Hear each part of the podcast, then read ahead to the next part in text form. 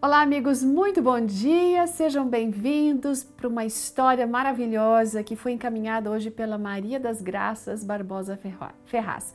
A história é dela, gente, e ela é uma mãe muito orgulhosa de quatro filhos, uma avó de cinco netos, e ela fala que desde os cinco anos ela teve a consciência das perdas e dificuldades que marcariam sua vida, porque nessa idade ela havia perdido a sua mãe.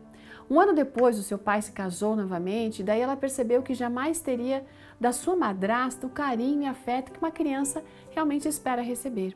Ela cresceu numa situação assim, meio de estar órfã, né, sem receber aquilo, tudo que ela precisava, pobreza e falta de conhecimento. Ela só conseguiu aprender a ler e escrever quando era adulta.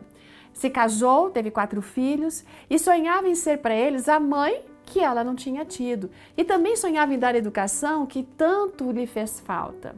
Mas ela e o esposo lutavam diariamente para conseguir o básico, então eles não tinham condições, assim, oportunidades para dar uma educação muito boa para os filhos. Agora a Maria, gente, a Maria das Graças, conheceu a Deus e as suas promessas, então ela decidiu servir esse Senhor sem reservas, com todas as suas forças.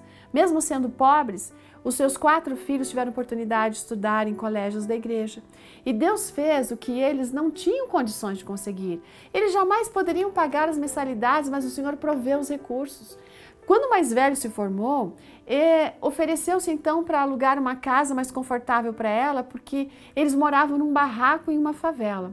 E ela o convenceu, em vez disso, a pagar as mensalidades do irmão mais novo na escola adventista.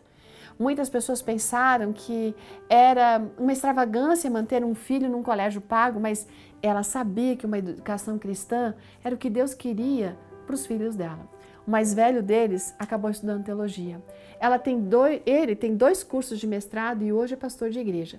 A filha estudou pedagogia e psicologia e serve à igreja na obra educacional, além de ter se casado também com o pastor. A outra filha é enfermeira, professora no curso de enfermagem, e ela também é casada com o pastor. E o filho mais novo é engenheiro químico, tem mestrado e trabalha numa estatal de exploração de petróleo. Olha, ela é uma semi-analfabeta. Ela não educou os filhos para terem sucesso na vida, ela educou os filhos para serem cristãos. E sabe o que aconteceu? Deus providenciou o restante. Não é lindo isso? Sabe o que diz o Salmo quarenta, verso dezessete? Esse é um texto que combina muito com essa história, que fala muito pela Maria das Graças. Quanto a mim, eu sou pobre e necessitado, mas o Senhor preocupa-se comigo. Tu és o meu socorro e o meu libertador, o meu Deus. Não te demores. Deus não se demorou para ela. Deus abençoou a sua família tremendamente. E ela tinha no seu coração servir a Deus de toda a sua alma e de todo o seu coração. Que a gente possa ter esse espírito e sermos realmente compensados, recompensados, mesmo que imerecidamente, por aquele que é o Rei do Universo. Um ótimo dia para você e até amanhã. Tchau!